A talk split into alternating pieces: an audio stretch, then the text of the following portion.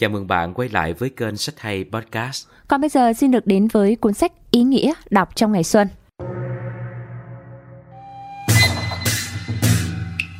Đó là tác phẩm tập 2 Sài Gòn một thuở, dân ông tạ đó của nhà báo Cụ Mai Công.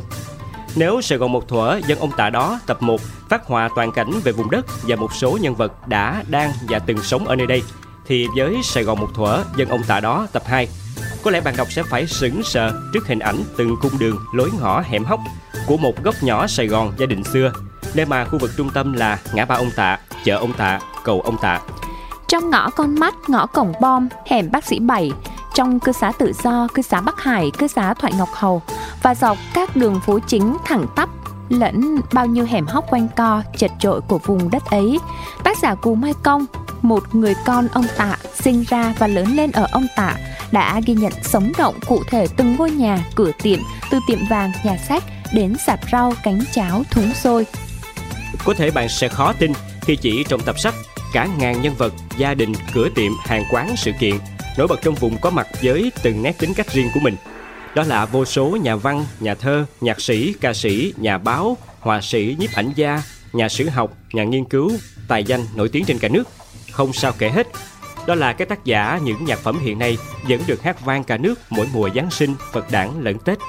Đó là vị cựu thứ trưởng Kim Cung được bao nhiêu người Sài Gòn thương mến, là gia đình một doanh nghiệp tầm cỡ cả nước vẫn sống trên một con đường nhỏ hẹp của vùng ông Tạ, là chị Bính bán cháo nhân lành đầu hẻm Tư Lì, là cụ Phương làng Triền luôn dạy con cháu ăn mặn uống nước đỏ ra, nằm đất nằm cát, đức bà lại thương – Thậm chí là tay trùm du đảng Sơn Đảo khét tiếng Sài Gòn gia đình xưa cứ sáng sáng ra trước nhà đánh cầu lông với cô con gái nhỏ.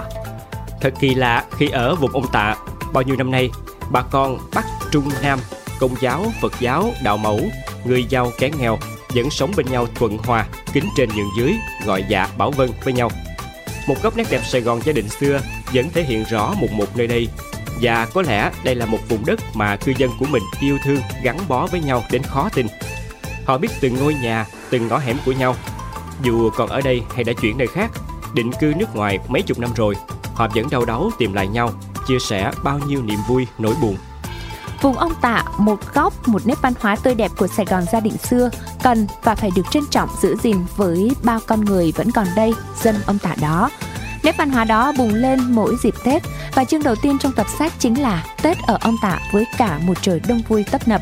Sách do công ty First New Trí Việt và nhà xuất bản tổng hợp thực hiện.